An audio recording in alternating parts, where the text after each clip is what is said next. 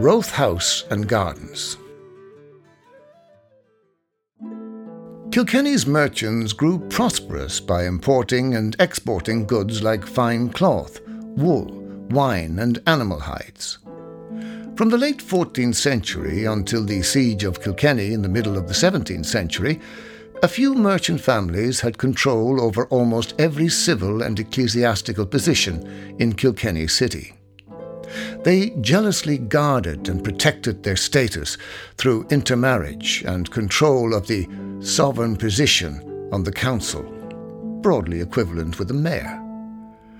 Between 1434 and 1544, the Archer family held the sovereign position 16 times. The names and crests of these great merchant families can be found all over the city, including the building in front of you. This is Rothe House, a 16th century Tudor mansion built for John Rothe Fitzpiers. His coat of arms, depicting a deer and oak tree, is displayed on the front of the house.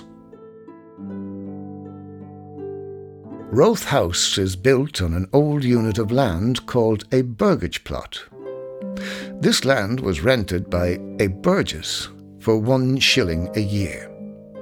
The external part of the building you are facing is the earliest, being constructed in 1594. Behind this, two more houses were built to provide increased space for John's 11 children. He was a merchant, an importer of fine fabrics, and owned mills in County Kilkenny. The Rothes maintained a prominent position in Kilkenny for generations, even holding the title of sovereign until Cromwell confiscated their property and banished them to Connacht in the 17th century. Rothe House is now owned by Kilkenny Archaeological Society, and you can enjoy a tour to see their collection of artifacts and to discover insights into the life of a prosperous merchant family in medieval Kilkenny.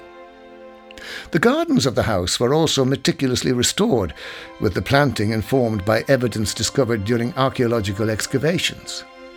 Visitors can see fruit such as blood of the Boyne apples and deer tongue lettuce, which were used in the 17th century. When you are ready, head further along the street and take the left turn up Abbey Street between O'Riordan's and the Pump House Pub.